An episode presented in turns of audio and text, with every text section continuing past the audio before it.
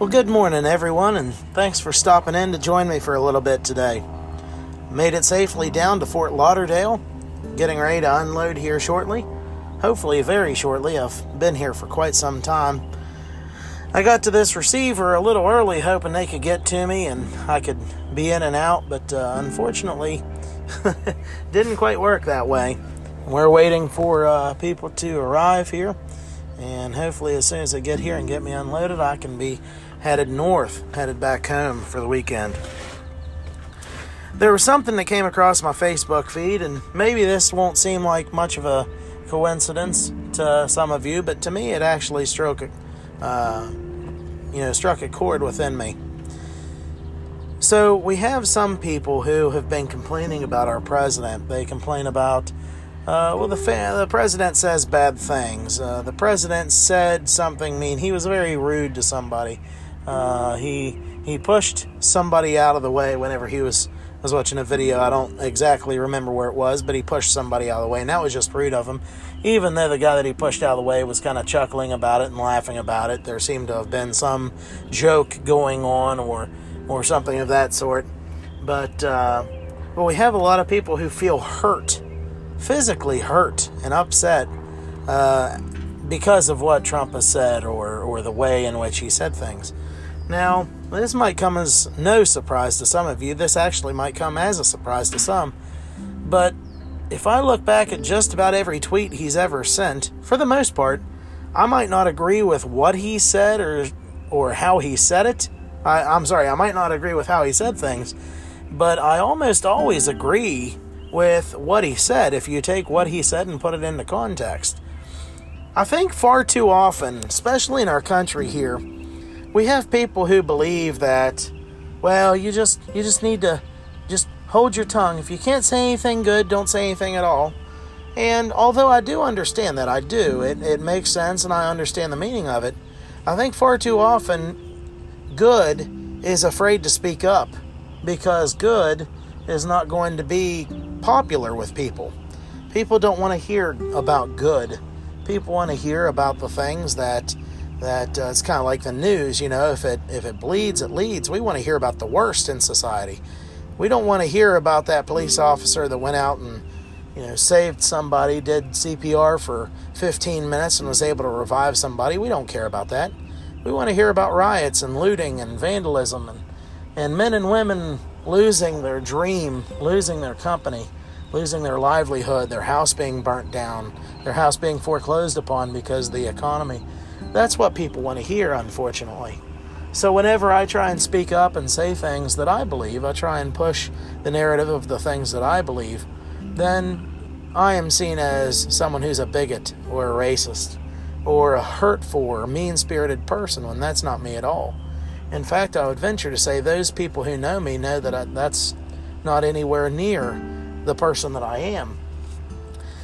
But be that as it may, what I saw this morning was a post that I had put up back in 2011. Now, to give you a little bit of a background behind this post before I tell you what it said, I think we need to remember where we were. Now, don't hold me to this as being the gospel truth because I'm not a real big fan of, of sports. I'm not a big fan of football, basketball, baseball. Uh, if I have someone that I care about, like my buddy David Carpenter, uh, if he's playing, you know, I'll I'll watch. That's great. You know, I want to support my friends and uh, people who are out there doing it. You know, I, I'm proud to say that I played on the same team with David, although I think I spent most of my time in the outfield laying down with my glove on my face. I really just wasn't I wasn't into it. I wanted to go out in the woods and look around.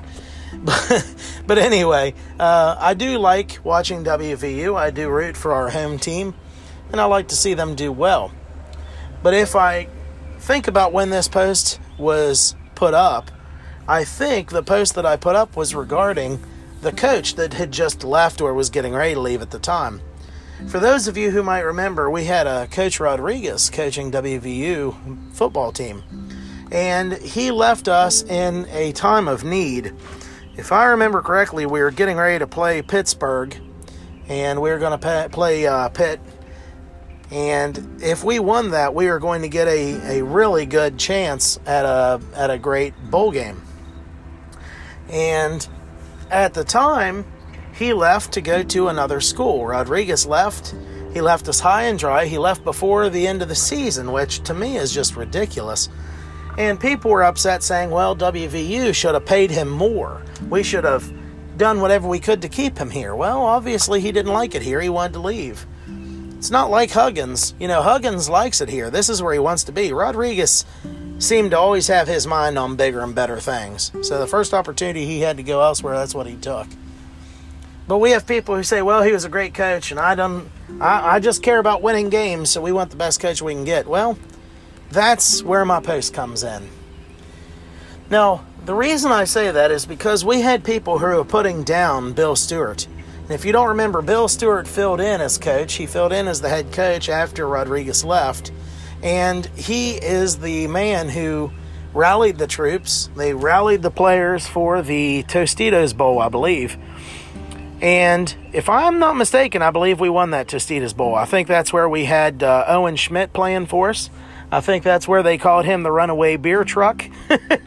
the man had more heart than just about any football player I've ever seen, which is why I like watching college and not professional sports. Uh, it seems that college players just tend to give their all, and that's more interesting to me to watch than than people who are out there being paid millions. I'd, I'd just rather support those college students. With that being said, people said that Bill Stewart wasn't a good coach. Now, let me ask you a question. Um, since we're going to hold the president to such a level, a lot of people want our president to be the be all end all. He is our moral leader for the country. And, you know, if I remember correctly, I tend to remember our previous president, President Obama, saying that what we were, we are no longer a Christian nation. Now, I hate that he said that, and I really wasn't a fan that he said that out loud, but let's call it what it is. We're not a Christian nation. There was a time in this country that most of the people here in the country turned to, to God, and I think they were trying their best to be Christians, and I think we had a lot of people who were interested in Christianity. But as we've seen over the years, Christianity has kind of gone away, unfortunately.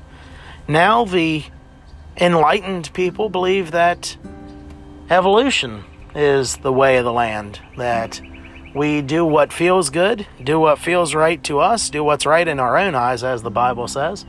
And who is anybody else to tell you what's right or wrong? Everything is objective anyway. What you believe is right is is what you believe, and, and we don't have to agree on what's morally right or wrong. Now, I'm not saying I agree with that at all, but that's kind of where we are in this society. But the point that I wanted to draw here today is is a an interesting point that people are perfectly willing to see the president as someone who is supposed to be morally superior and morally uh, is supposed to, you know, be the person that we're sticking up for. But we can't do that for our football coaches. No, our, our football coaches need to be. Sorry, I was just flipping a bee outside there. Our football coaches just need to worry about football games. We really don't care about what kind of a person they are. That doesn't really matter. We just got to win some football games. And, you know, don't get me wrong. I want to win football games like the next guy. But we're kidding ourselves if we don't think and don't believe that a lot of these players that are coming to play for us, and a lot of the players that are going to play other places, they might not have had those role models. I noticed there's uh, only about three plays on my role models, so I guess people aren't interested in role models right now. But, uh, but in that post, I had pretty much said we need to look towards finding some better role models. If we want to be better people, we need to emulate better people. That's why, as Christians, we're called to emulate Christ. We're supposed to be better people by following the perfect example. And the point that I was trying to make in that post is that a lot of times the people that we hold up as being wonderful people, they're not wonderful people. This whole thing about the death of the gentleman up in, and I hate to use the term gentleman because he wasn't a gentleman from everything I've read, but what we do is we tend to make these people into martyrs. That's what Candace Owens said, you know, the for some reason there are people on the left who want to take these people who are not good people and turn them into martyrs for their cause. This man was not a good person. Uh, if you look at the crimes he had committed, The fact that he was still taking drugs, he was on drugs whenever this whole situation went down. We don't know the facts of the story. I know a lot of people say that the police officers were racist. Um, unless I am mistaken, the way I saw it, or the way I see it, there were four different races of police officers there. But what they say is that uh, is that there were racist police officers there. So that's that's what we're going to call it. But I'm going to have to wrap this up quickly because the customer just got here. But uh, the thing that I wanted to say is, I think we're holding the president to a higher standard than we hold anybody else. My post was in regards to the fact that we were more worried about winning football games than we were finding a coach who cares about those football players and wants to be a life coach as well as a football coach. To me, there's more than just winning games. To me, it's about teaching those players not only how to win at football, but how to win at life. How to go out and how to present yourself, to wear a tie and wear a dress shirt whenever you're getting on the aircraft, to show people that you care about yourself, you care about your appearance, you care about your team, you care about your your family, your friends. You put on, you know, you put on this this this respect that you add respect and dignity to your life. And you're willing to hold out for something better, willing to know your true value. I think that's the thing that I really admired about Bill Stewart. And we had a lot of people who put Bill Stewart down whenever I think he was actually just what the team needed at that time. You look at Rich Rodriguez. Rich Rodriguez was not a good man, from what I understand, from what I had heard, the allegations and things. The way he treated some of those cheerleaders, the things that he had done with those cheerleaders, it's not something that a coach ought to be doing. And maybe Bill Stewart's not the best coach out there, I'll admit that. But not everything is about winning and losing. Sometimes you have to focus on the big picture. And I think that's the thing is we're holding our president to a whole nother level, to a whole nother standard. You know, he has a lot going on in the White House. I told my uh, uncle, I said, you know, I'm kind of upset about uh, what Trump did. If it were up to me, I wouldn't have signed that trillion, three trillion dollar budget, whatever it was, I would have pulled Nancy Pelosi and Schumer and McConnell into that Oval Office, and I would have torn up their proposal right in front of everyone on live TV, and I would have said, "Listen, I told you all last time we did the omnibus budget or the omnibus bill. I told you I wanted a clean bill, and I wasn't going to sign another one." I really wish you would have done that. But I have to know that there's more going on behind the scenes that I don't see. And you know, the fact of the matter is, people were hurting, and I think the president was trying to do what was right to try and get those people back to work. I never claimed that the man was perfect. I don't think anybody claimed that the man was perfect, and I'm not going to make a claim that the man before him was perfect either. You know, we have people trying to tell us that this president is no Christian. Well, I tell you what, maybe he's not a Christian. Perhaps the Lord's using him in, in a good way, because I've noticed there have been more there has been more talk of Christianity and love for country and love for God during this presidency than any presidency I can remember in my lifetime. You know, the president's able to use evil for good. And I think, or the president, uh, our, our God is able to use evil for good. I actually do appreciate the president, but, uh, but I'm not saying that he's always perfect. He never claimed to be perfect. But yet we have a whole lot of people who are willing to throw him under the bus just because it fits their political narrative. And I don't think that's fair, and I don't think that's right. I will say this as I wrap this up. I do got to get unloaded. Hopefully, they're going to be ready to get me here shortly. But I will say this very quickly. I think that there have been some people out there who have sent me messages or have told me that uh, maybe I need to read this or read that, or I'm not knowledgeable in, in the items or the things in which I discuss. And I think that is probably true. I was listening to Psalms yesterday and Songs of Solomon today and Ecclesiastes today. There's a lot of wisdom in those books of the Bible. And one of the things that I had seen whenever I was listening this morning, one of the texts that I had heard, and I, I had to go back and take a screenshot of it because I thought that it was quite profound. And that is that, um, and now I'm not going to be able to find it. uh, it was talking about the wise man is willing to listen, whereas a fool wants to speak. And I will say, probably far too often, I'm too quick to open my mouth and, and say what's on my mind. But that doesn't mean that I'm not willing to listen to reason. I have a lot of people in my life that I talk with, that I speak with, that I try and learn from. In every situation I've been in, I've tried to seek counsel. I've tried to seek understanding and wisdom from other people. When I was the manager of Valley Worlds of Fun, I used to have meetings with some of my supervisors that I could ask them questions and the managers and try and figure out what was the best step going forward. You know, as the manager, it's your job to, yes, you need to seek ideas, but it's also your job to make a plan and to go forward with it. And I did the same thing with the fraternity that I was the president of. I listened to a lot of different opinions and I made my decision.